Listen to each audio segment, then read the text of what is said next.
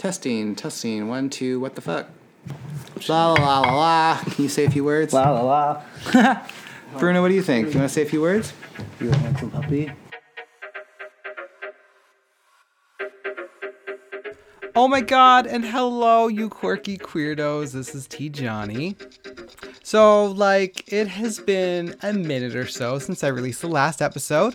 Turns out this recording and producing a podcast is a lot of work. Who knew? On top of that, I've been in classes for my Bachelor's of Social Work at Dalhousie University, dealing with my ever-present and often annoying and or painful health issues, trying to contribute to community, doing my best to not get in fights with my mother, and I even squeezed in a couple of dates with some babes in there. Boy, oh boy. This being an adult thing's hard. Oh, I also did my taxes. Or rather, someone did them for me. Thanks, Matt. My original goal for this podcast was to record and release twelve episodes, and this marks the halfway point. If I drank, I'd go get some bubbly, but when I drank, I wasn't really about the fancy stuff, so I'd probably be like twelve cans into like Moosehead Dry Ice or something awful. Uh, I was about quantity, not quality, which, you know, I'm completely reformed now unless it's about chicken nuggets or hot dogs or cheese or mayo or ice cream or sweet treats or anyways, list goes on. I have to say, though, thus far, this has been a really rewarding experience. Um, recording this podcast, I mean, not the food.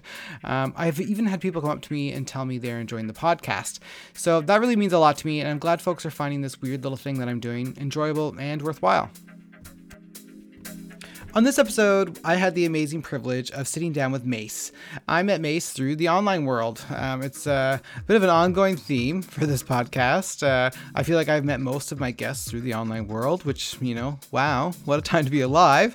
But seriously, Mace is warm, compassionate, thoughtful, and so intelligent. Uh, we met up where they had been staying in a seaside artist shack out in Three Fathoms Harbor. Um, and we got to hang out with their partner's beautiful dog, Bruno. We chatted about life, otherness, and how we can bring about different parts of our identities. Mace uses the pronouns they, them, and they experience life outside the gender binary. They are a yoga instructor, a massage therapist, a sports lover, and an all-around superhuman. I enjoy all of the interviews that I've done, but this one feels especially tender. I should not have sat on it for so long. So, let's go.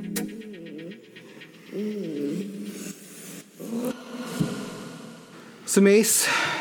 Macing, Mace. Mace. Mace. Mace is good. Mace, Mace is good. Mm-hmm. Where are we right now?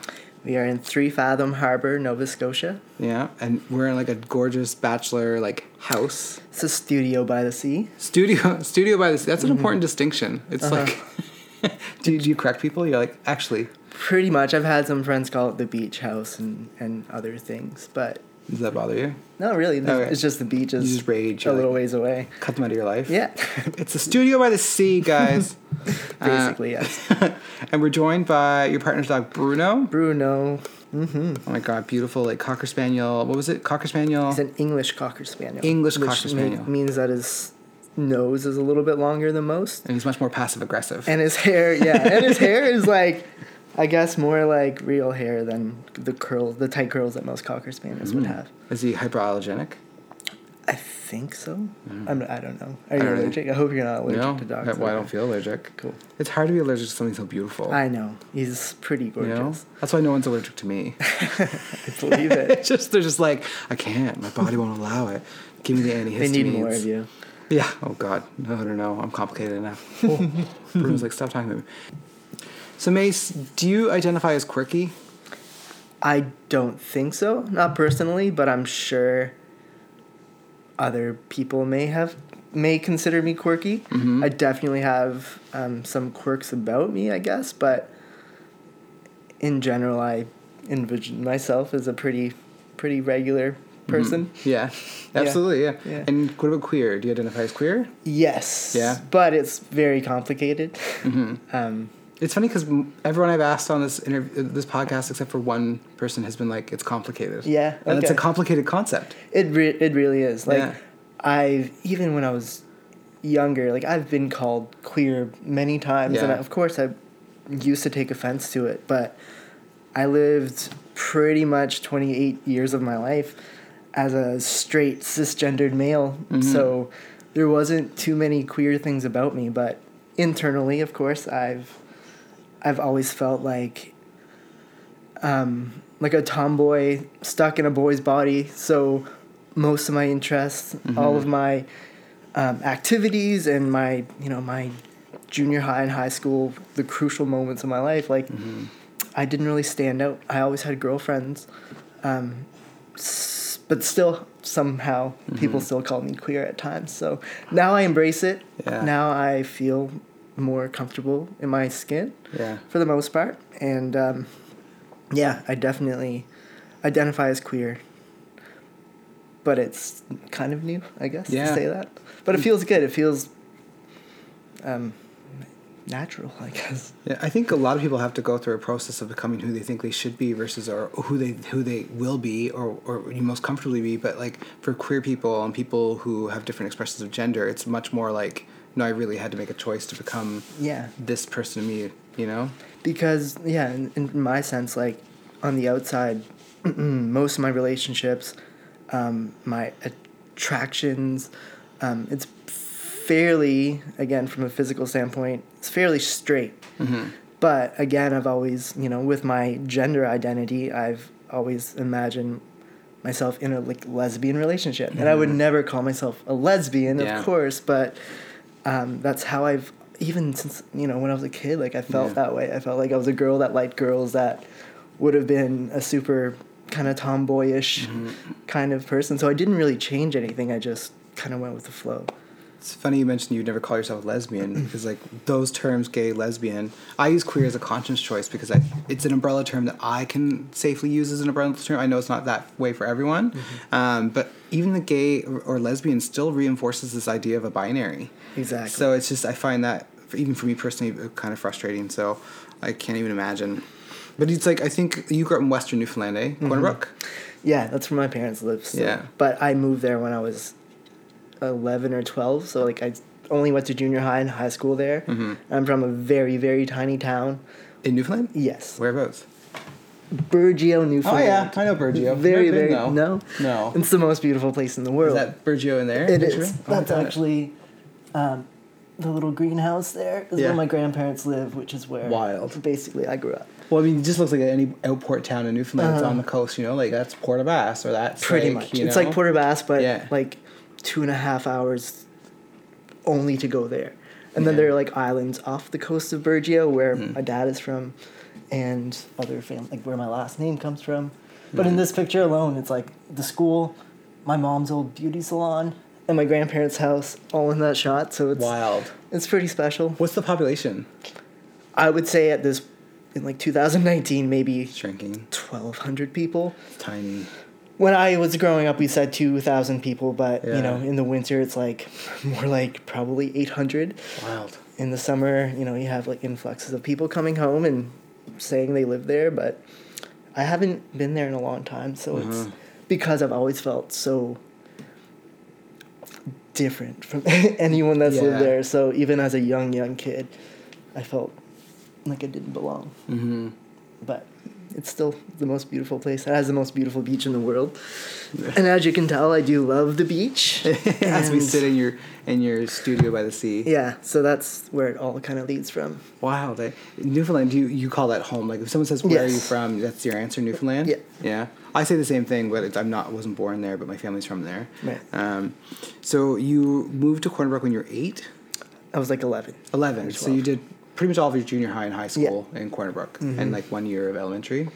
Yeah, I did. I did yeah. went to grade six, and it was terrifying. Was it? Oh yeah. Yeah, because you were like felt you moved going to, to like the big city, of course. Oh my god, Corner Brook, the big city. Isn't that funny how your perspective changes? So crazy. But like, still, Halifax is the biggest city that I've ever lived in. So yeah. going from Burgeo to Corner Brook was a huge, huge. I went from a, a class of like fourteen, and we all knew each other from mm-hmm. like kindergarten to, to you know now I'm still friends with some of them. But wow. Um, yeah, moving to Corner Brook and just getting like. Placed in a classroom with people that I didn't know. It was terrifying. I was lucky I had my grade three teacher from Burgeo taught at that school, so mm-hmm. she was like a huge support for me and yeah. my parents, I guess. Yeah. Yeah, crazy. Do you still have, like, you said you're friends with some people that you went to, like, from there? I'm, like, yeah, familiar with, like, if there are some people I keep in contact with, but, you know, I'm not estranged from really anyone. Maybe a mm-hmm. few of them, I have no idea what they're doing, but yeah. I would say that, like, out of the fourteen, it's like ten people that I could probably mm-hmm. instantly message on Facebook and be like, hey, what's up? What's, Interesting, eh? Yeah. And I feel like Burgeo is a place where, even though I haven't been in many years, I would just go and people would just, like, treat me as if I hadn't left, like, whatsoever. I still yeah. have lots of family, and people are, fr- like, friendly there, but yeah. the culture and the lifestyle doesn't really fit my... Fair. And I felt like that even as a young kid. Yeah. Like, I always felt like I needed to get away from that and these people to really blossom. So, instant correction. Mace's place was not a seaside shack. It was a beautiful seaside studio. I recorded that narration about a month after the recording and before listening back to our interview, so apologies. It really is a beautiful seaside studio, and I was so lucky to be able to visit. Mace has since moved, so that was my one last shot to visit. Mace and I share a connection to rural Newfoundland. They grew up there, but my family is from there, and I often say that I'm from Newfoundland. Uh, in fact, Mace played hockey growing up with one of my cousins, sharing concussions and lots of experiences of growing up in Corner Brook in Newfoundland. Mace talks about having the need to leave to grow into the person they are, but it's clear that Mace is also on a journey, as we all are. Further into the interview, Mace shares experiences of feeling othered, but also experiences of clarity around who they are and where they are from. They have roots in Newfoundland, in the rocky outcroppings and rural communities which dot the shorelines of the island, but they also have a strong family connection and a sense of belonging to a place where they no longer live, but where they still call home. For most Newfoundlanders, there is a distinct shared sense of otherness, but for Mace, it is more complex. Mace has a deep love for their home, their family, and their experiences of growing up.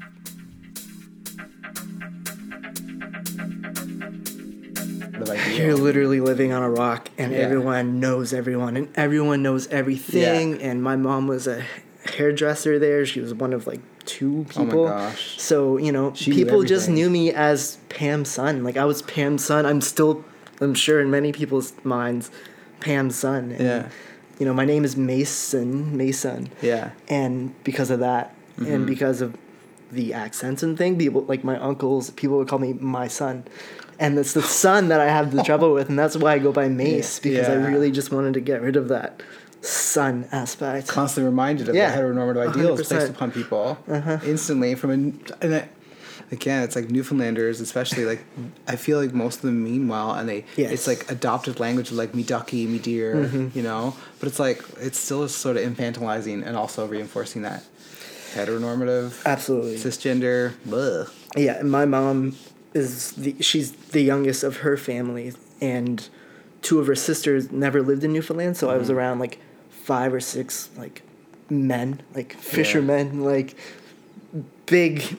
strong Newfoundland men, and you know that's what they expected me to be, and really yeah. like forced that and pushed that on me as a kid, and like I was always aware that yeah it didn't really suit me. Like I would wear like um, you know like tank tops and stuff as a kid. I, I never liked being shirtless, mm. and I had like uncles that would like say that I was wearing a training bra and like things like that, oh. which in my head I was like, I am. But it was, like, things that, like, they would, like, give me shit for yeah. just being myself. Yeah. When I think in our society, we really, you're only allowed to be yourself if you're eighteen to, like, senior level, right? Mm-hmm. And so to, like, kind of play around with identity and kind of figure out who you are when the world tells you a certain way you're supposed to be, it's, like, that must have caused a lot of internal oh like, my God, tension yes. and conflict. Yeah, totally. I still deal with it in a lot of ways, like... My mom is a very lovely person, mm-hmm. and like my parents are amazing. They they are still together. They mm-hmm. love each other very much. Like I, I can only aspire to like have that kind of connection with someone. Mm-hmm. But they're both, you know, from this place, mm-hmm. and um, their general like attitude towards things, including me and things like me or people yeah. like me, um, it's hard for them to really understand, which is reasonable, but really hard to like let go of what yeah. they knew and what they expected of me as a kid. Yeah. yeah. And I'm an only child. Oh, really? I was like a miracle baby that oh. was... You're also a miracle adult. Thank you. Lay it on thick. In some ways. um, yeah, no, I was like literally in that house. My mom was like going into labor like three and a half months early. Whoa. And to here, you had to drive to Corner Brook to deliver. And when you're that early, like it's quick. In February. And oh my God. It was a snowstorm. So like the story goes, um, my mom was like experiencing pain. My grandmother and like her siblings were like, get over it. Like, it's nothing. It's way too early. That sounds like such a Newfoundland thing to say. And my dad was yeah. playing hockey on the outdoor rink. Of course. And my uncle got my mom um, in his, like, I don't know, uh, old station wagon, I'm sure. Yeah. And uh, wood paneling. They got the ambulance, and it was a snowplow. The ambulance, they went to, like, my dad's hockey game, picked him up. He was still wearing his hockey gear. Oh, my God. Driving, like, Corner Brook is usually, like, a two, two and a half hour drive. It took them hours to get there in the yeah. snow. And then immediately when I was, I guess I was born in Corner Brook, but I was immediately airlifted to Saint John's. Yeah. And I spent the first five months of my life in an incubator. You must have been like a pound. I was three pounds. Yeah. Yeah. That's wild. Mm-hmm. Yeah. So that's why, like, I understand that my parents really hold that baby, that mm-hmm. kid, that little yeah. boy that they had. But... you know, I didn't give them um, any reason to declare me a boy and give me the name yeah. that they did, and um, society you know, took push me, for you. yeah, push me in the direction that they really, really did and really yeah. ex- expected me to be in. And I feel like, as you know, my first memories of feeling different, mm-hmm. um, like I was like four or five years old, and like I just felt weird about my body. I had ideas of people that were not basically the gender that they were. Yeah. You know, this is far before the internet or anything. Mm-hmm. So, like, that's what, like, little four or five-year-old me was envisioning people with... basically, I called people, like, flatties or bumpies flatties in my head. Flatties or bumpies? Yeah, people, like, wow. referring to private parts. Like, yeah. I just felt like I should have been... a bumpy. Yeah. Yeah. Yeah. So it's like kind of weird, but um, I felt so weird and, and different than that life and that yeah. kid. And yeah, so that's why mm. my parents like hold me tightly and they support me and love me and all that stuff in many ways. But I could not, I still struggled being really open and really honest with mm. them, or just being myself around them. Yeah. Still well, like like I still have to act when I'm around them. I think there's so much pressure on young adults to edit their their versions of who they are in their day-to-day whenever they go home to their parents, especially they come from a small town mm-hmm. or like there's a religious upbringing, and yeah. that's just for, that's like a baseline stress for everyone, and then to layer on all the other different parts of your identity that, that are in conflict with the way society tells us we're supposed to live. I can't it must be very challenging. It was it was challenging, but at the same time I had a lot of privilege. Like I of course, I yeah. had no struggle growing up. Mm-hmm. I had no like issues getting along with people. I, like again, I'm an only child and I was like spent a lot of time on my own, or preferred to spend time on my own, but I had a lot of friends and I had a lot of you know act, like, things to do. I played sports since mm-hmm. I was a young kid, which I can't say was forced on me, but it's definitely something that I just didn't know that I couldn't yeah. do those things. Yeah. Um, so that just led me to, you know, when I moved at age like eleven or twelve, like I, that was just my nature. So like yeah. I played hockey, I played basketball. I see, there's a Boston Bruins yeah. uh, jersey in here. Yeah. And that's, that's soccer, right? Isn't it? Or is it, that's baseball. Okay, cool. But like, I, I do, like I still in a way follow sports and really enjoy it, but like not as much as I think I thought I did. Mm-hmm. At one point I thought like that's what my life was. I played hockey like you know five times a week, and mm-hmm. I preferred to play basketball, but I you know I was this tall since I've been like thirteen mm-hmm. or fourteen years old. I was a, actually really um, early bloomer, and then just stopped growing, yeah, and all my friends just sprouted up. Eight, yeah, and exactly. then short in grade twelve. I went from like the starting center in my grade eight basketball team to like the backup point guard in grade ten. I and don't know what just any stopped. Of that means, no. but it sounds challenging. Yeah, yeah. But you know that's just the the life, and I still enjoy those things and the Boston Bruins, but I don't. It's not. It doesn't make the person that I used to think it did, I guess. Yeah. Like, I know my friends back home still, like, they're, if I was to go home and hang out, we would still probably, you know, eat chicken wings and have a beer and watch football or basketball or hockey or mm-hmm. whatever.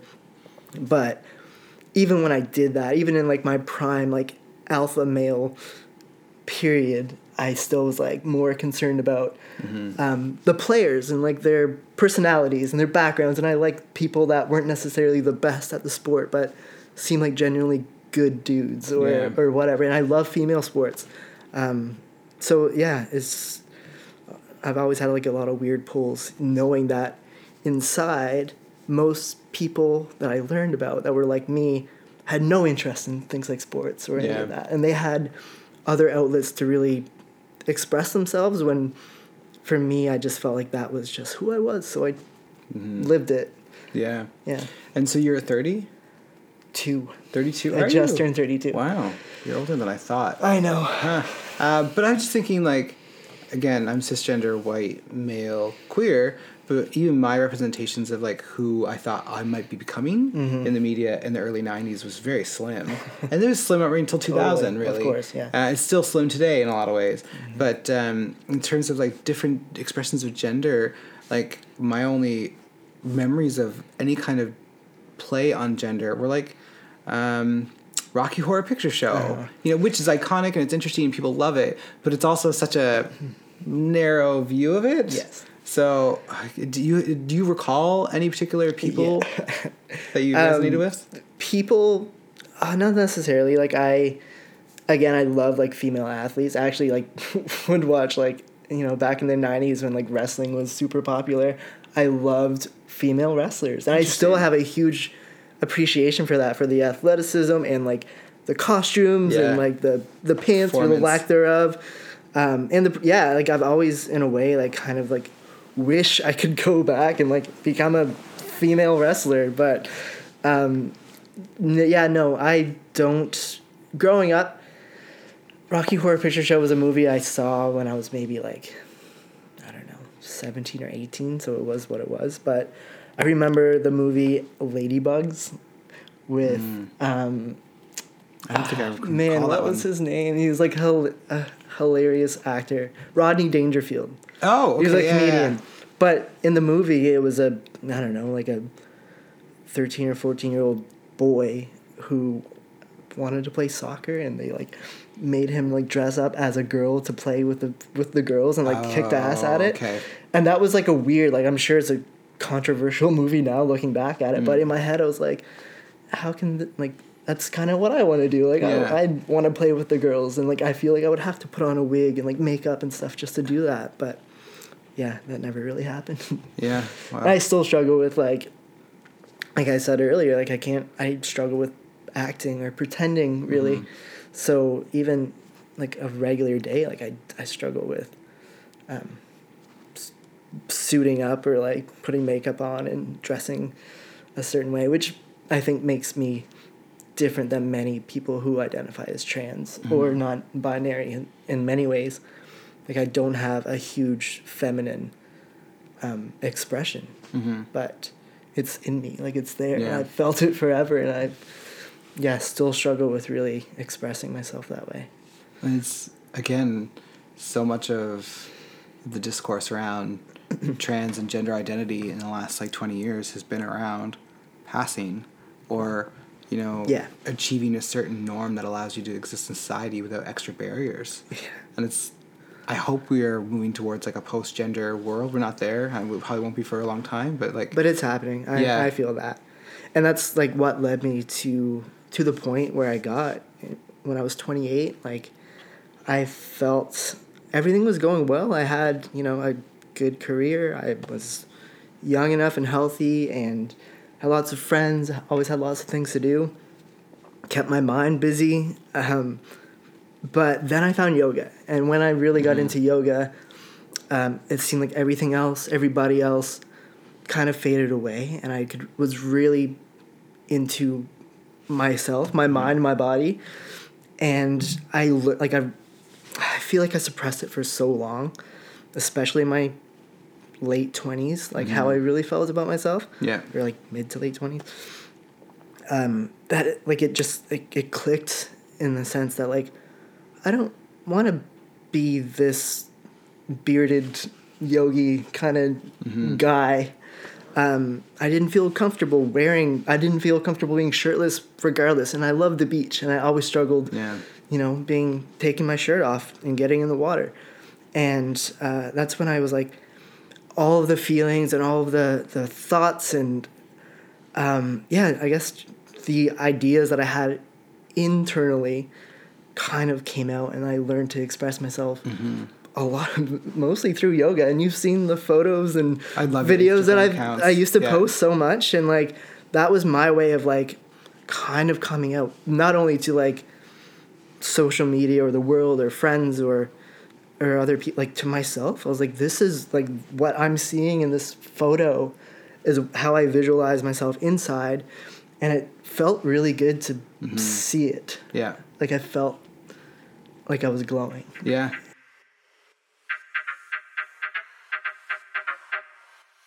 Our experience of ourselves changes as the world and our context changes around us.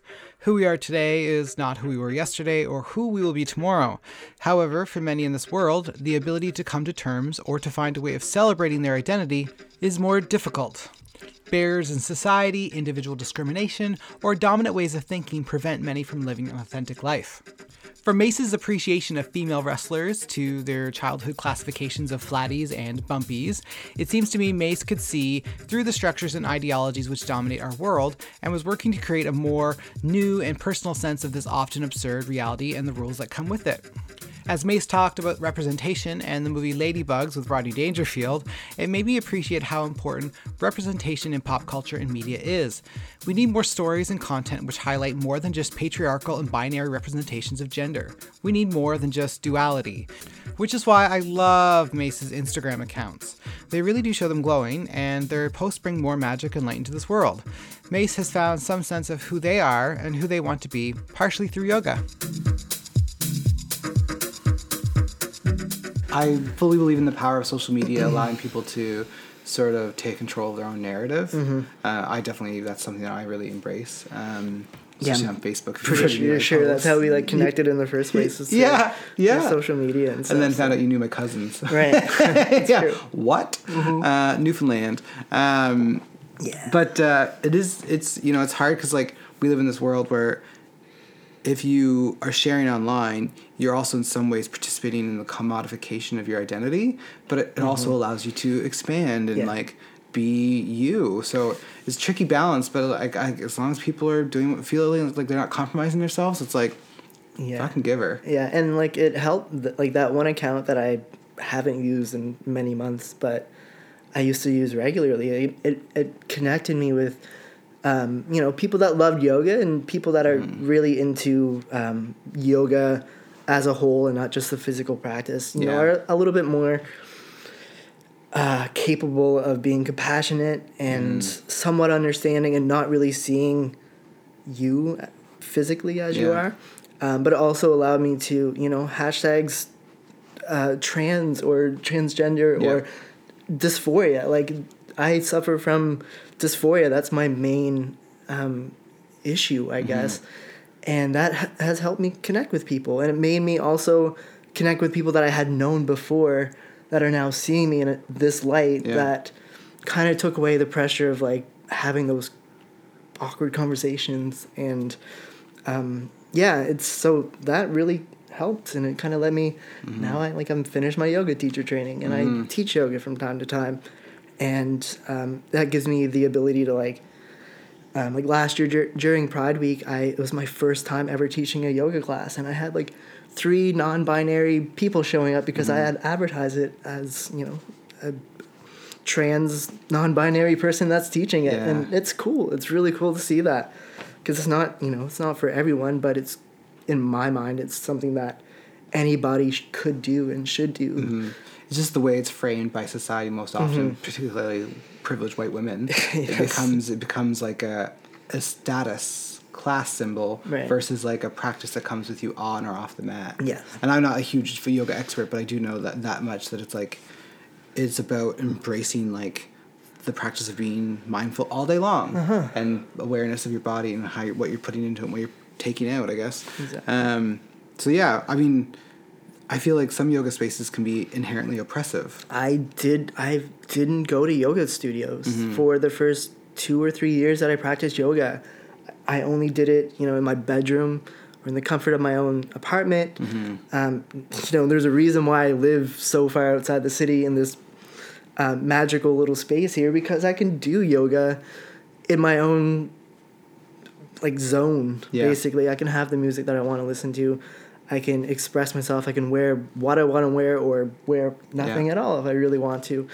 And there's no curtains on these windows. I, I, I wouldn't be able to do it. They're like deer every now and then, but really, I those deers are getting my show. Let me tell you. Uh-huh. Uh, but yeah, like it really helped me uh, embrace myself and like experience strength in a way that I never was yeah. able to. That I knew that I had really like. Um, I always refrain from. I never wanted to be a strong person, like physically strong. And I feel like I was pushed towards that. Like you have to be, you know, this strong, strong, fine young man. And I went to, I went to fire school. Like my previous career as a firefighter, and that didn't last very long. A lot of it to do with like the male dominant like yeah. society. And, um, you know, I've, I've tried to do everything to fit into the category that my parents and everyone else wanted me for me. Um, but finding yoga really, really yeah. made a lot of switches mm-hmm. like, like happen. And um, yeah, I'm very grateful. And I think that's really what led me to where I am today. And honestly, I'm not that much further than I was three and a half years ago. Mm-hmm. Um, I still deal with a lot of dysphoric feelings. And, um, you know, that's not easy to deal with. And some mm-hmm. days are much worse than others. Some days are whatever, but, um, you know, the fact that I can openly say that I'm, you know, I'm, I'm taking the medication that's helping me, uh, even subtly, like, develop the the body and the, like, the physique and the mm-hmm. the hormones, basically, that are helping me f- kind of balance things out a little bit, um, which have helped in, you know, um, mentally, emotionally, mm-hmm. physically. It's helped me gain weight in places that I don't necessarily want it, but uh, which has also, also like altered my um, my practice. But yeah. um, you know, it's it's helped me get to this point where I am right now. Mm. Yeah. Do you have a sense of like when you were a kid, like a, a distinct memory of when you first were like, I don't think I'm the same as everyone else? Distinct, I think, like, I kind of mentioned about, like, my uncles, like, picking at me for wearing a, a, a training bra, basically. Yeah. I think the fact that I knew that I never, um, I never saw myself as or with the other boys the same way. Um, again, but I was always girl crazy, so, mm. like, that never mm-hmm. changed. Um, but, no, no distinct... distinct memories, but you know, things like bath time were always dreadful for me. I yeah. hated shedding my clothes in any in any sense, and mm-hmm. I still struggle with that sometimes in some ways. But uh, yeah, no, nothing, nothing distinct. Just always like a a knowing, like an inner knowing that I'm not the same as as mm-hmm. these guys. As you go through your journey and like the things that you've experienced in life, are there any stand-up moments today in the last four years or as an adult, the stand-up is like when you felt most like you've had a sense of community? Like you mentioned on Instagram um, mm-hmm. and online, is there anything else that stands out for you? Um, I think in the past two years going through my yoga teacher training, um, I was surrounded by some pretty beautiful people and, um, you know, it's it's very hard for me to really present myself as I see myself. Mm-hmm. Um, but, you know, at least that one week in a month for ten straight months um, gave me uh, a reason to, you know, present how I felt. Mm-hmm. And um, everyone embraced me. And, like, there was a lot of sharing and caring. And mm-hmm. I was, you know, fortunate enough to just be one of one of the girls, really. Yeah. And, um, you know, it was... I think uh, I was new to a lot, like some of the girls for sure.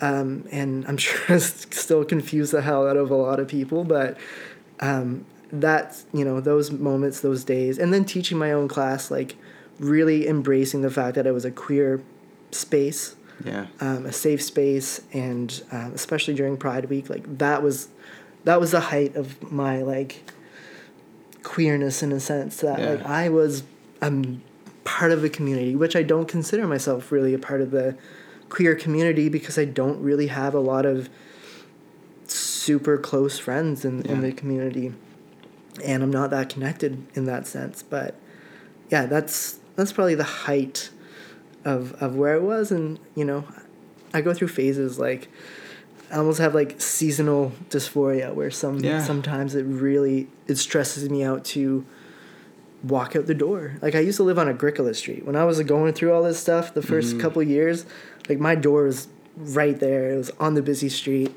And um, there were days, like many times, that I just mm-hmm. got ready to go to work or go out and go meet a friend.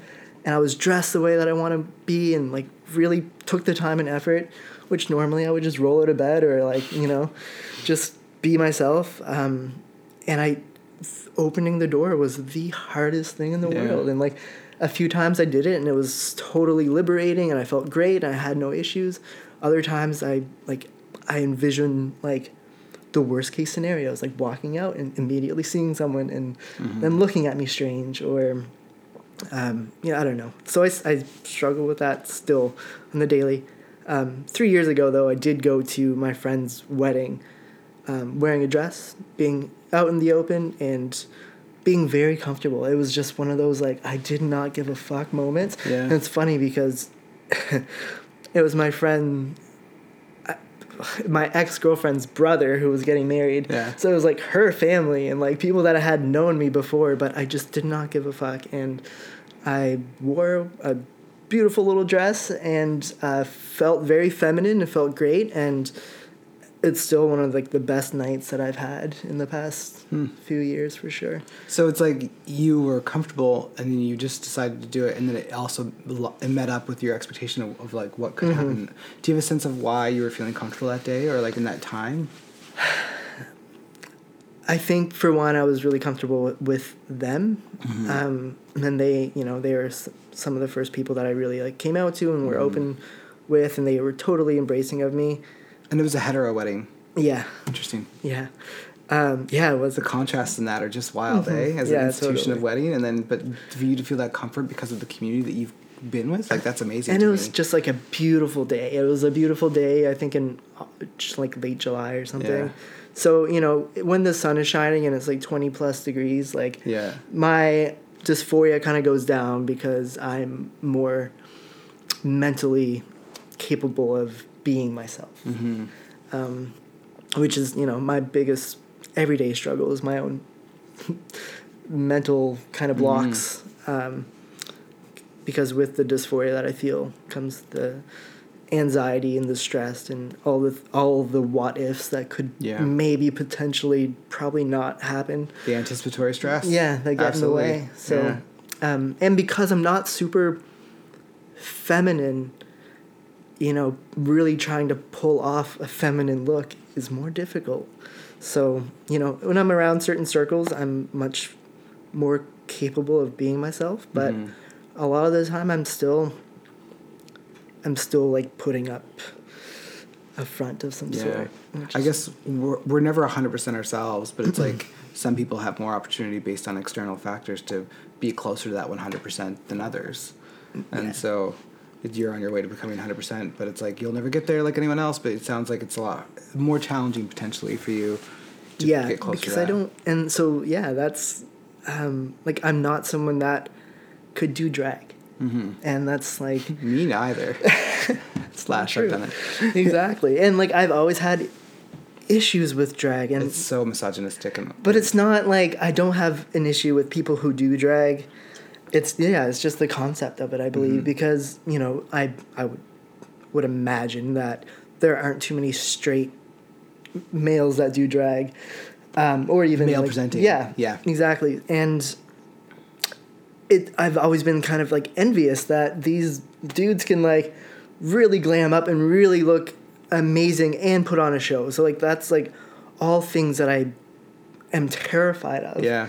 But I also have no interest in doing it whatsoever yeah. because my day-to-day, hour-to-hour, some days are, like, yeah. extremely stressful just because of how I feel on the inside and how I look on the outside. Yeah. And how I, like, act, like, naturally. I don't really have that feminine kind of quality that um, most, uh, many trans women would, you yeah. know, naturally have. So that's always been, like, a block for me to, like, really embrace the...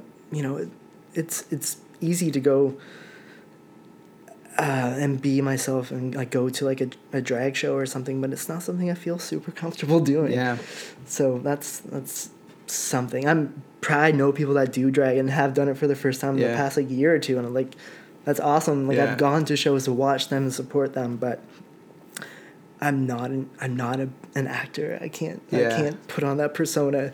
Because I struggle struggle so much with my day-to-day. Drag's a, a funny thing. I think when people criticize drag, especially in this day and age when RuPaul's Drag Race is so prominent and it's pop culture. And I, I like, yeah, I like RuPaul. And oh, I me too. totally get it. But but I think it's also valid to be critical of it, mm-hmm. right? And so I think, again, in the world that reinforces binary thinking, it's like, if you criticize, that makes it bad. I'm like, that's not what we need to say. It's like right. we need to have conversations that allow for criticism. See the um, bigger picture. And drag is tricky because it is, like, built upon this legacy of, like, making fun of women, mm-hmm. you know? And so, and most of the drag queens I know are cisgender men, right? You know? But there are all kinds of wonderful, like, cisgender women who do femme drag, mm-hmm. and then there's trans which is, women. Uh, which is awesome. And I know yeah. trans uh, girls that have totally used drag as, like, a step to really embrace. Yeah. yeah. Which is, like... Absolutely, like, power to you. Mm-hmm. But for me personally, it's just never been an option because it's yeah. not who I am. Have you found people pressure you into wanting to,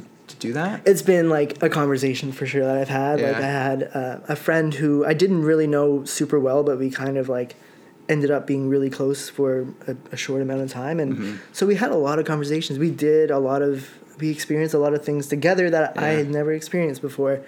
Um, so, of course, the topic of drag and, like, really glamming myself up was, oh. was there, but it's just, just wasn't something I could do. Mm. What would glamming up for you be? Like, if you had a way to, if you wanted to glam yourself up, and not in a drag context, and whatever, mm. what what would make you feel the most glam in a day? Is that a tough question? That's a big question. No, not at all. Like, okay. I'm I'm totally comfortable. It's funny because, like, my mom is such a... Not a diva, but she's, you know, she wears... She, Pam? Yes. Yeah. She's never worn the same That's dress more name. than once. What? Like, she has she's closets from, full of dresses. She's not from Newfoundland originally. She is. Oh, she's she from is. this She's little, from Burgeo. This little town. I yes. just imagine. But she was, like, Pam. Like, people know who Pam is. I and love she, that. And she's a superstar in her own right. Like, she, she's a super volunteer. Like, uh. she, she works double time um, just to help other people, which yeah. is amazing. But she looks...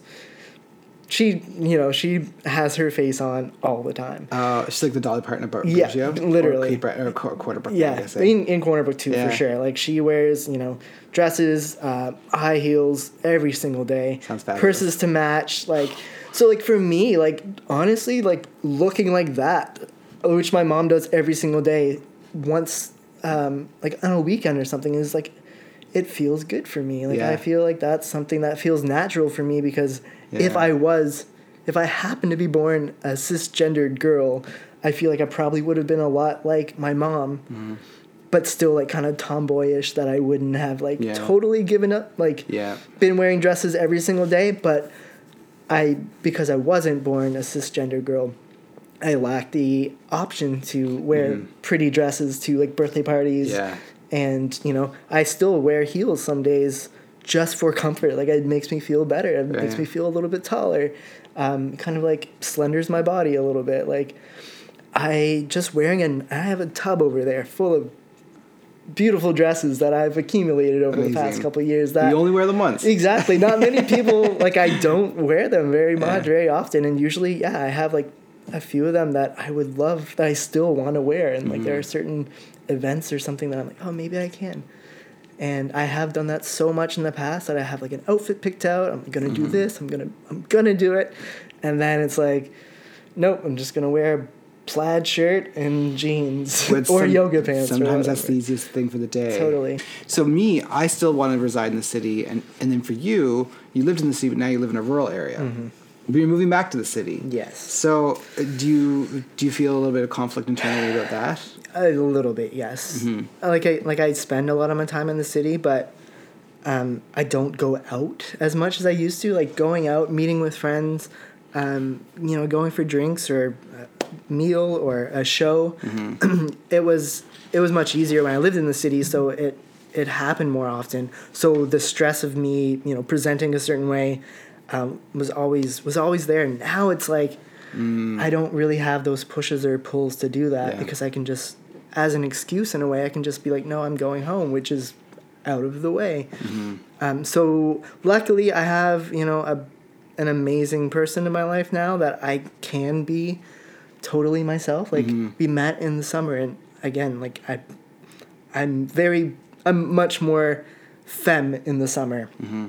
Much more comfortable. It's much easier for me if the sun is shining and it's warm. Yeah. I can be myself. You're like a fabulous plant. Yeah, pretty much. That's yeah. when you bloom. Exactly. Yeah. And then in the winter I like get lazy and don't shave for a week or two yeah. and like just look like a you Fuck know, winter. Exactly. Fuck it. Exactly. I'm so so happy that it's feeling like spring now. Me too. Um, so yeah, I think moving back to this the city just in time for the summer. It's there's going to be some conflict, but hopefully um, with this beautiful person in my life that we'll be able to do things together and mm-hmm. I will feel less stress on my own end and yeah. just, you know, just be myself, which it's much easier to be that with her. And, like, not to get too personal about my dating life, but, like, for years I just didn't date or I mm-hmm. refrained from it. Uh, I tried to make a lot of connections, definitely, but... with my own personal situation, I just, it's really an awkward topic to yeah. to have with like a potential, um, especially if it's like a cisgendered girl, which, yeah. you know, I'm attracted to many people. And for me, beauty absolutely is on the inside. Mm-hmm. And I have a plethora of types. Mm-hmm. Um, You're greedy. Got it. No, yeah. no, I, no. But like, I if I see someone and like, or I meet someone in a situation, like I've I don't know how many times I've fallen in love with someone oh. at like karaoke or something. Like oh. I was just like, this person seems beautiful, and I want to get to know them. And they killed it at yeah. Jolene. Yeah, exactly. That actually did happen to me once in Calgary. With Jolene? No, yeah. Specifically, she was a country singer, and she was like. Super beautiful. I think it was an Adele song or something, oh, but the way that she sang really like, sad. Just, like yeah, pulled me in.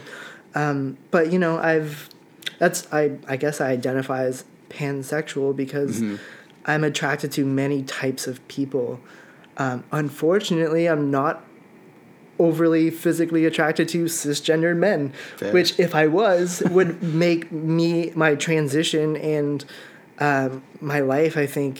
Um, Probably a little bit easier. Mm, yeah. Because it's hard to, you know, for me to express myself as a trans woman who is typically into trans women. I still kind of mostly look like a dude. So it's like, mm-hmm. it's hard to attract the right people that I'm attracted to. And there's such a fetishization of, like, trans yeah. women in particular, too, exactly. by cisgender, self-identified hetero men. Mm-hmm. So it's, like, that's just a whole other world. Thankfully, again, I don't kind of fit in that box. Yeah. So, like, I, I've never... I haven't really had those, you know... I've had a few nasty, gross comments or, like, mm-hmm. random messages on, like, that Instagram feed and stuff, for sure. But, um, no, you know, shoot. For me, I'm I'm not into it. So it's it's... that's something I haven't really had to deal with. Mm-hmm. But now that I'm with someone that I actually can feel comfortable with, and she's amazing, and she has her own history of being a bit of a rebel and kind of outcast in her own right, mm-hmm. um, I'm looking for, I'm really looking forward to this summer, whether we're in the city every day or not. But I'm, yeah, it's, it's going to feel good to feel more like me again mm-hmm. with someone. Mace has come from a really wonderful community in Newfoundland and is actively now trying to build their community in Halifax. It's really powerful to hear that Mace has found someone who's in their own way a rebel and an outcast. And I feel like people who have experiences of otherness are often drawn to others who, well, have felt othered. Mace and I talked about drag, and there are plenty of valid criticisms of drag and the misogyny which is often present in the drag community, but it must also be said that there are so many wonderful drag performers in Halifax and beyond who are radical, compassionate, and critically aware of how they interact with the systems and ideologies which oppress. So while there are drag performers who contribute to misogyny now and historically, I believe there are just as many performers who are in the drag and genderfuck community who are tearing those barriers down in such fabulous and wonderful ways. Drag also provides a way for many to express their gender in new ways. It isn't for everyone, but it is a vibrant and complex art and has value and challenges like most things in life.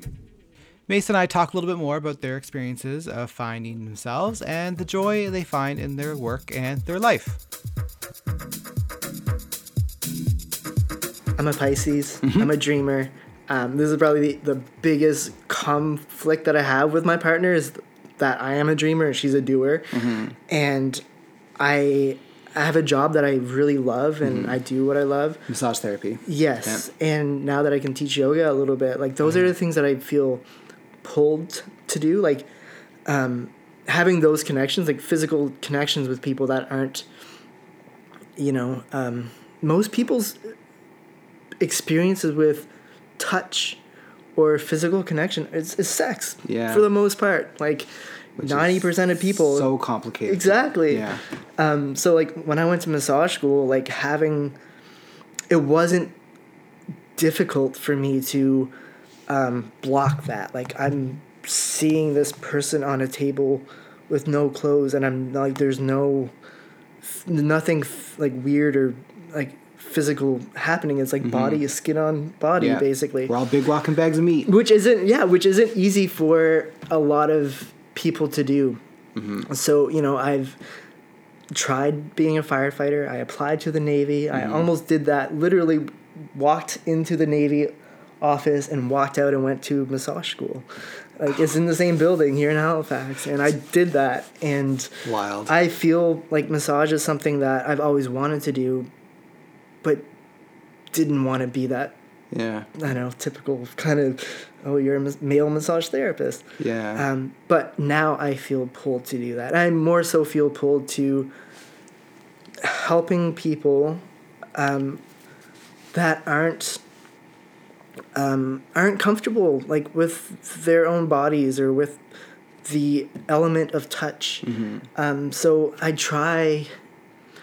I try to be someone that can make someone feel comfortable to get the, you know, um, physical help that they might need. Yeah. So many people are dealing with so many aches and pains and discomfort that um, they're sometimes not even aware of. And people that are like in my situation that um, can't necessarily go to someone and really explain themselves unless the person really has a background or an understanding. Yeah. Um, it's difficult. So I try to promote that. I try to promote that I'm like, it's a safe thing that people should do. And I look at like many trans, um, men who like wear things like binders and they're really restricting their, their, yeah. their ribs and their, their breathing habits. And, you know, they recommend to only wear a binder for three to five hours in a day. But most trans men don't want to be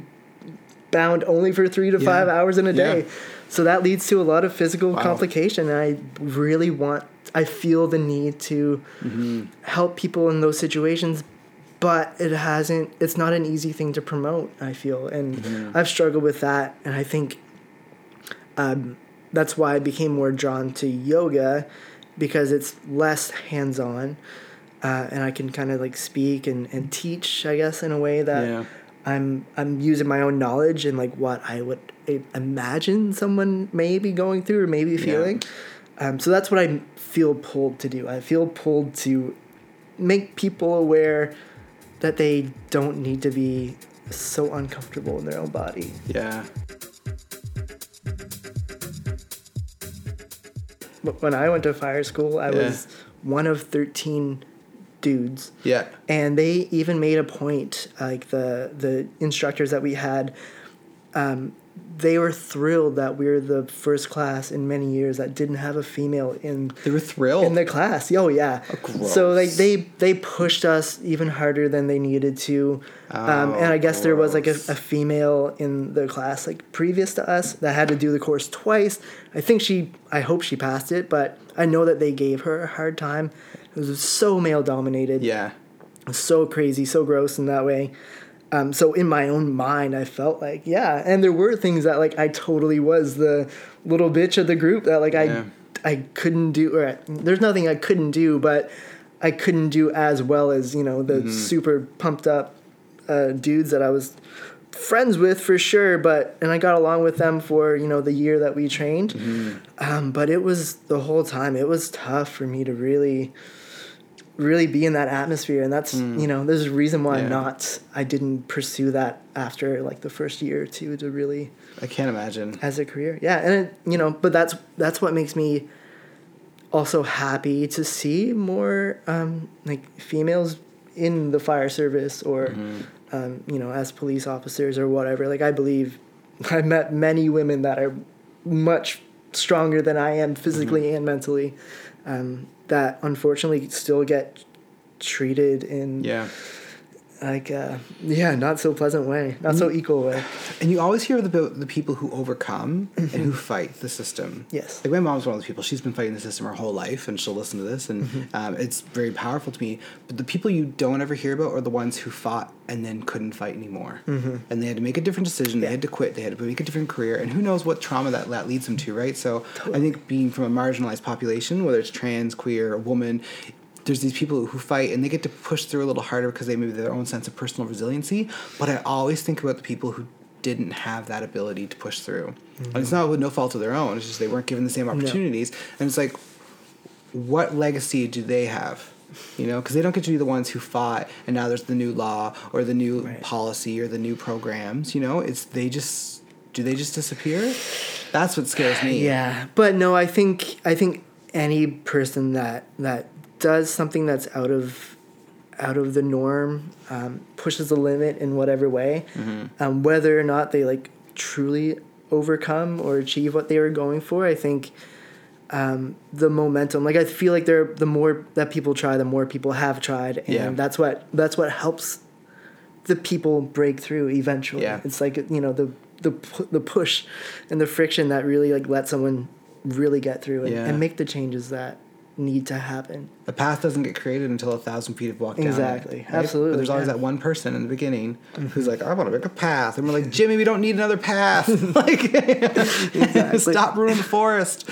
Um, terrible analogy. See, there you go. Really poignant topic and conversation. And I'm just like, um, but you're more of a jokester. I'm, I have a really... It's a coping mechanism, let me tell you. I know, I get it. But, like, I'm not... Like, I feel like I'm, I'm, like, super serious a lot of the time. Yeah. And that makes me, like, struggle with really, like, getting along with certain people. Like, my friends back home are hilarious. Yeah. Um, you know, growing up with them, especially in high school, a lot of their jokes were not so funny to me. Power imbalance stuff. Yeah. yeah. And uh, so I feel like I was able to, like...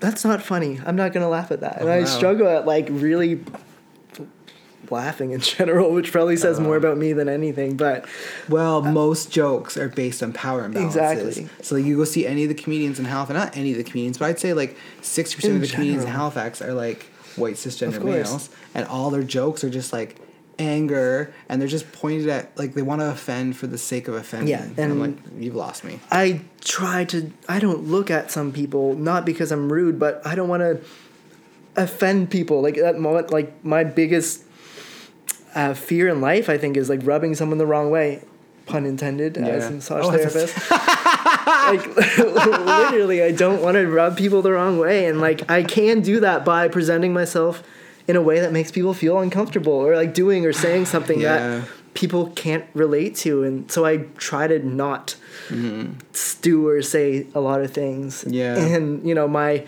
I have a pretty decent sense of humor, but there are a lot of funny movies or a lot of funny things that I really can, like, I don't feel it. I don't yeah. get it. And I wish other people can like see it my way, but I know that I'm probably in the very large yeah. minority in that sense. so yeah, I don't know. I'm too serious to be like a goofball, I guess, but I'm pretty goofy in my mm. own right. I feel like when we talk about social justice and things and people who are marginalized, a lot of the conversations that I've been a part of are like, well, if you're marginalized, you shouldn't have to educate other people. Right. And so I definitely believe in that, in, at a base level, that like, if you're from a community that faces oppression, it shouldn't, it's, you shouldn't have to educate your oppressors.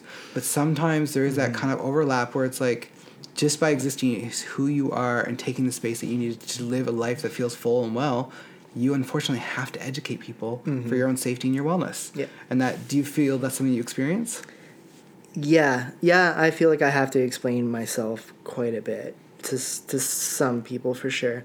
Um, and the people that I don't have to, like, um, I don't know. I, I do feel like I need to, me personally, I need to express, I need to tell people how I feel on the inside because mm-hmm. I don't physically present it. Um, and I try to teach people in some ways, but I think, again, coming from where I come from and just knowing people's like natural instincts and how they're raised and how they're brought up, I feel like you're talking to a wall in mm-hmm. a lot of ways. Like, uh, unfortunately, I just feel like certain people, certain cultures or ideologies are just unchangeable, whether yeah. or not they are willing, you know, some people will change their tune or change their attitude and mm-hmm. maybe their view of some things, but um, I feel like I'm a very average person. I was a very average guy. Okay. Um, so I didn't have much to teach or to express or anything, but now I, I put myself in this position where if I'm really going to get close with someone or if I'm going to put myself in public, like teaching a yoga class mm-hmm. or even on social media or whatever, if I'm going to put myself out there, I want people to know that I'm not, you know, your average kind of person. I have a wealth of understanding of people, not necessarily just like me, but that are uh, a minority or um, are dealing with like a disability or yeah. anything that like isn't even physical. Um, I think everyone has their story to share. And unfortunately, there's a, a much larger chunk of people that are unmalleable. Like, they're, yeah. they're probably never really going to change, but I think it's up to us that are living and, like, changing the world right now. Like, I think that's going to change it for the positive in the yeah. future. Like, I didn't come out, I... The first people I talked to were my parents. The, the which first is, people yes, you talked to? Exactly. That's how close I was. Whoa. I am with my parents. And it was like a... Props to Pam and who's your dad? Glen. Pam and Glen. And my dad's amazing. My dad is like the epitome of a, a good man. Like, he's worked his ass off all of my life wow. to like help both of us really. And he, you know, puts up with my mom's crazy volunteer hours and all the things that she does and all the friends that she brings by and all that say, stuff. I would watch... like a Netflix show about your mom. Yo, like you probably would. I like. She sounds amazing. She's a pretty super. She was literally up for like um, Corner Brook's like Citizen of the Year a couple of years ago or oh, something. I, I my aunts and uncles know her. Oh, oh yeah. I'm gonna like. I, they like, don't. Do you know Pam? Totally. Sorry, I interjected. No, they do. Your dad. Um, um, but yeah, like those. They were the first people I came out to, and it was wow. very difficult. But it made it easier to come out to people that I knew would accept me mm-hmm. for who I was. Um, but then there are people that I'm still, that are in my family, that are in my life that I would never have this conversation yeah. with, whether or not they know or they find out through the grapevine or, you know, they just see a picture of me or, and, and question it. Like I had uh, an an aunt that I'm, I have no relationship with. Like my dad's one of eleven people, kids, and there's Something like in this the water in Burgeo. Basically, and like there's a random family member that I had, I have. Maybe met twice in my life, yeah. way before I was even like fifteen years old. And she ended up following me on that Instagram account and like made a comment once. And I was like, I don't like this person not is not a part of my life. Yeah. And like, whether like it was like a picture of me at the beach and yeah. like I was wearing a swimsuit and like there was like a, she like questioned it. And I was like, who the fuck? Like, you yeah. have no idea who I am. Like, don't, like, just because we may be blood of, like, in yeah. a very minute sense, like, it's people like that that I know, and I know she's a very strong religious person in, in that type of relationship that I could never, I, I don't care to have that conversation with yeah. people like that, that I know I could never change their ways. I could never change their, their mind. And, um, you know, like I said, I was twenty-eight years old. I really became liberated and motivated by younger people that started mm-hmm. just saying fuck it and living their yeah. lives. And the the idea of being trans or transitioning, like, um, I, I can't say I like went with the flow, but the more it became talked about, and like Caitlyn Jenner was like the yeah. like a major, and I know yeah. she gets a lot of backlash, but that was a major thing for me. I watched, um, I don't know, like Brody Jenner. There's like a show back on like M T V back in the yeah. day, and I never really got into the Kardashians. I know what they're all about, but like there was always something about Bruce Jenner that I always like kind of related to. I was like, this dude is just hanging out with like women all the time. He's very clear skin, um, just, you know, kind of feminine. But like when when Caitlyn Jenner came out, I was like, ah, yeah. yes, like that's something, that's someone that I can absolutely relate to. And that kind of pushed me to yeah. feel less um, um, less alone, I guess. Yeah, yeah. That's because I most often hear the criticisms. Yeah, Caitlyn Jenner. Of course. Right? Well, for one, she's a Republican and like yeah. voted for Trump and things like that. And the way that she did it, you know, as a millionaire. Yeah. To just kind of, in a lot of people's opinions, transition overnight. Yeah.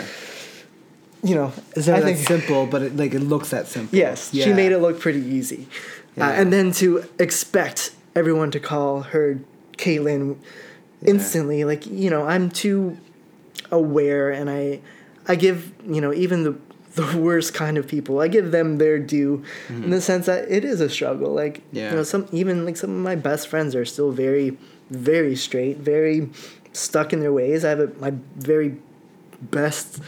And oldest friend is uh, is a police officer. He's a like sergeant in the police yeah. force, and you know we still hang out. We grab beers on each other's birthdays and stuff. But yeah. you know he's he's not really yeah. he's not coming to hang out with me as much as he used to. And yeah. like us doing like a regular thing um, is not it's not as easy for him now. Mm-hmm. So, but I don't expect him to change, yeah. and I, I just want people to know. Um, I want people like that, that are stuck in their ways. I want them to just see people like me that for twenty-eight years or however many years people knew me, um, to see that someone that made it seem like things were okay. Yeah. They can be struggling and they can be feeling mm-hmm. this way on the inside every single day, and to just accept and um, not push back um, the... the evolution, I guess, of gender as it is. And I truly believe that centuries ago, like, there was no such thing. I yeah. feel like gender was what it was. And I've done a lot of, a lot, like, like my research and, like, when it comes to, like, two-spirited yeah. individuals and things like that, like, I totally believe in that. I believe mm-hmm. that people that didn't abide by the binaries were probably considered um, special. Yeah. And, like, had probably more, no- I feel like I have... the knowledge of uh, living as a straight cisgendered male, yeah. all the while like developing and picking up on things that like the inner tomboy, uh, femme person, yeah. um, always like I just like develop these like skills or like the knowledge that I that I have. So I, I see things from very like two very yeah. different perspectives, and that makes me wiser, I think, but. People that only see themselves or are only stuck in that one mm-hmm. one kind of gender um, fail. Like that's they don't get to experience that. They don't, mm. and they shouldn't get to dictate how you live your life. Exactly, and that's that's yeah. the biggest issue with that is that those are the people that are in charge that yeah. are like making the rules. Men. Yeah, it's crazy, yeah. and like you know, it's as much. Uh, momentum as like the trans community is making like worldwide. There's, it seems like there's more and more fight back with, with us. And with fascism and populism, like Brazil, the United States, so like it's up. Terrifying. So fucked up. And like I was, as a kid, I like, even in my high school grad sketch, it was like, oh, Mason will likely end up on the sunny slope of California. Like, it was just, like, something that, like, I, that. I was going to go to America yeah. and I was going to live my dream. But I've never been happier to be Canadian and, like, yeah. live where we are. And even though I'm not uh, a part of the Halifax queer community in a lot of ways, I'm happy that it's there. Mm-hmm. And I'm super proud of, like, being in the city. And, um, you know, there's queer spaces popping up that aren't necessarily... Um, bars. You're like, yeah. you know, it's not men's. I've yeah. never liked men's. I've only really been there a handful of times myself. Um, but, you know, places like Glitter Bean yeah. and like Pramana that yeah. really is uh, not only welcoming, but promoting that it is a safe place for people to go. Mm. That, like I, I kind of mentioned, I didn't go to yoga studios because I didn't feel comfortable. I don't go to a general gym because I I'm terrified of the washrooms. Yeah. And I still struggle with the washrooms. Yeah. I'm going to, like, a male washroom, yeah. and I still do it. I do it every day with my job, which yeah. I'm going to different places, so it's it's not the same thing every day. But I know, you know, the best compliment I can get is, like, being in a male washroom and someone looking at me like, why is this person here? Like, but, you know, I'd rather have that because I'm yeah. comfortable around... um. judgmental men yeah. more so than I am comfortable walking into a, a female washroom or a women's wow, space eh? because I don't feel, I still don't feel like I would be welcome there. Yeah. At least I can, if I have to, I could fight my way out of a men's washroom yeah. or something at like a pub or something. As if you, you're more like comfortable disrupting like yeah. the status quo a little bit versus like a little bit more, you yes. know, it's like you choose which ones, it's like which dumpster fire do you want to choose? Pretty you know? much, like, exactly. And it would break my heart if I had like a woman, a woman like, like say something rude to me or like, you know, make a complaint because I was using their washroom when, yeah. you know, right now, you know, I'm pretty, I'm clean shaven and I, I put a little effort into like looking the way that I do, but not every day I do. Some, especially over the winter, yeah. I get lazy. I We'll have facial hair. And, and there's so much more expectation on women, and there's even more expectation on trans women yes. to, to always be conforming to this. I don't have the time or energy or desire to do that. Some people do, and yeah. props to them, but oh, that's I really don't. Value. Sure. Mm-hmm. Do you have a sense of what your core values are? Core values? I'm, I'm a believer in kindness, like just good-hearted people, and I, mm-hmm. that's what I mean... when, like, my attraction, I have a plethora of attractions because I really think good, kind-hearted, generous, compassionate people are mm-hmm. are what makes the world um, be more progressive. And that's really all I want to be is just yeah. be. I don't want to step on people's toes. I don't want to rub people the wrong way. I just want to be one of the people that are doing good and mm-hmm. are only putting effort into things that are good. And if I don't feel like I'm capable, I won't do anything because I don't want to yeah. put myself in a situation where I'm bringing any sort of negativity into someone's life or, you know, my own life. So a lot of what Mace talks about really resonates with me. I have also applied to the Navy twice. I've also done my firefighting training when I went to school to become a sea captain in Newfoundland. I've experienced my own internal struggles with my idea of how I'm supposed to express myself as a man and the things I pursue or the things I achieve. I've often found myself in situations with potential for great psychological harm because I was trying to become the man I thought I wanted to be or was supposed to be. There are so many obstacles in life built around gender. We need to be aware of how these barriers present themselves externally and how we process them internally. They impact how people feel about their bodies, how they engage a community, and how they access opportunities and resources, even as simple as taking your clothes off in change rooms, using a washroom, or accessing healthcare. Mace is finding their way and is compelled to help people find their place in their bodies through massage and yoga.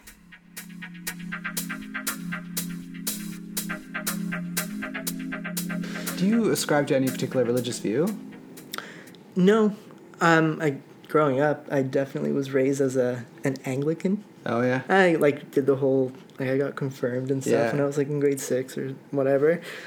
But I never enjoyed it.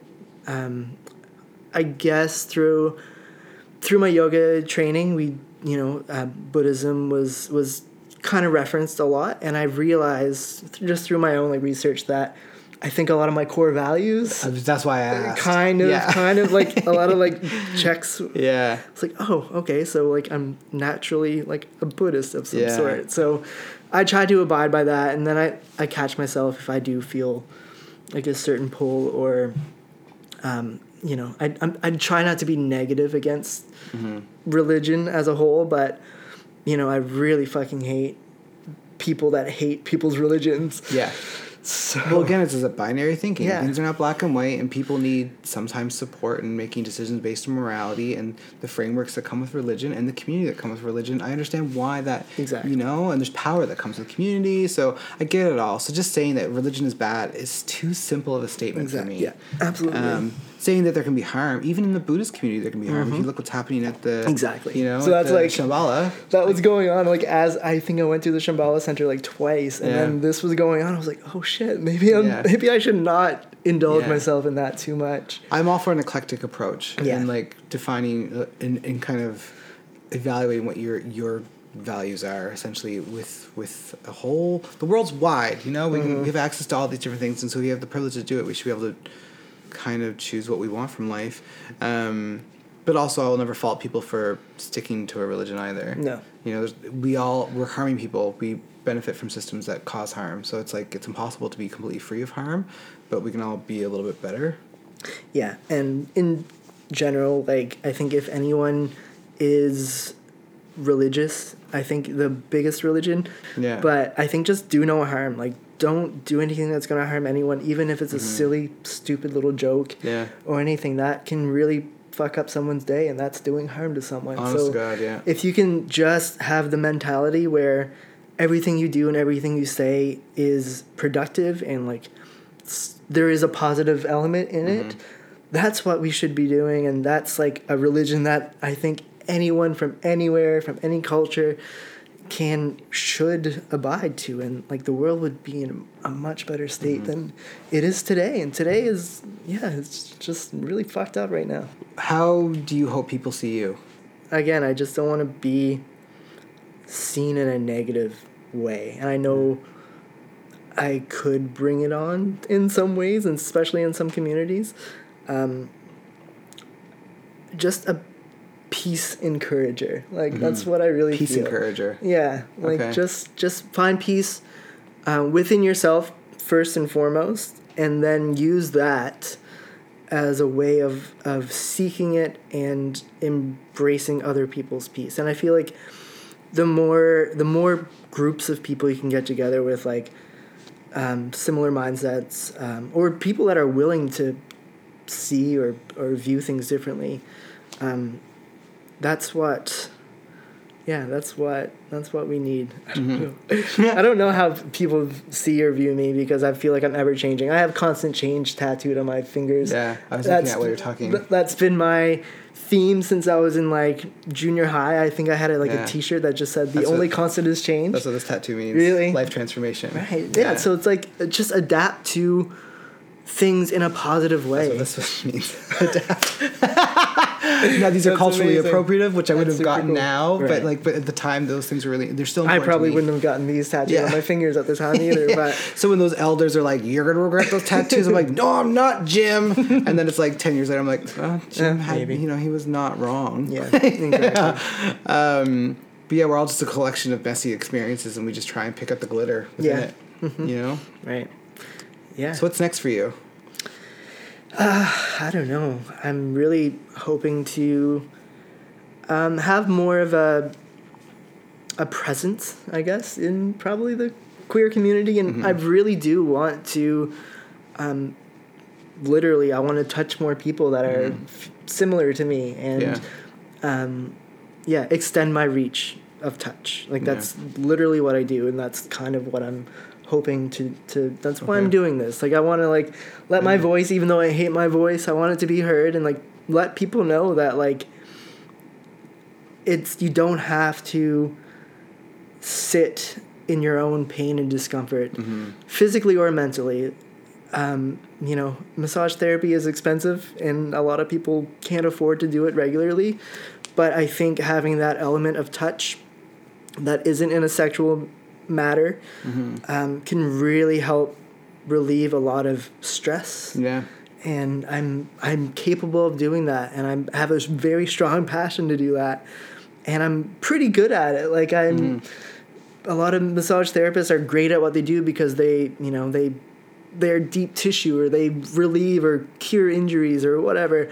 The best thing I can do is really to help someone feel comfortable and relax, like mm-hmm. visibly relax. They're, whether they're sleeping or just softer, like I. I that's what makes me happy, and that's what I want to do, and I feel that's what my pull in life is to do, is to make other people feel better in their own bodies. Mm-hmm. So if I can help them feel comfortable around me, um, and just, you know, see me as a person, that's a win for me. Like yeah. that's something that I'm I go home and I'm feeling good about. Wow. Yeah. Yeah. Mace was a miracle baby with a beautiful story of overcoming starting from the day they were born. However, Mace is also a miracle adult. They want to help people feel more comfortable in their own bodies, and they have the knowledge, values, and skills garnered from their own journey in finding their place and comfort in their own body. As the world works against us to make things more inequitable, Mace is bringing people comfort and connecting them to their core and their vessels through yoga and massage. If you have the opportunity, I hope you check them out. You can find them at Move Massage or on their Instagram accounts, which are posted on my Instagram at Quirky and/or Queer.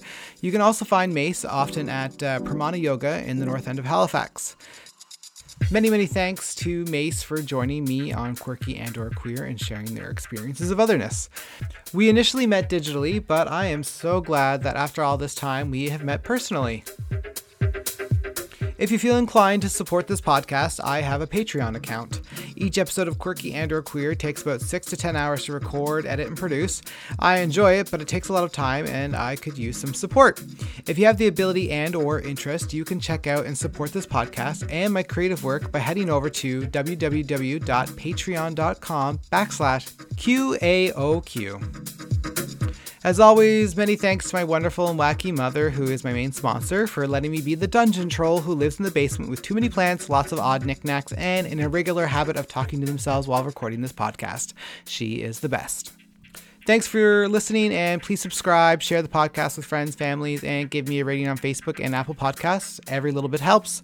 So until next time, thanks for listening to Quirky and/or Queer.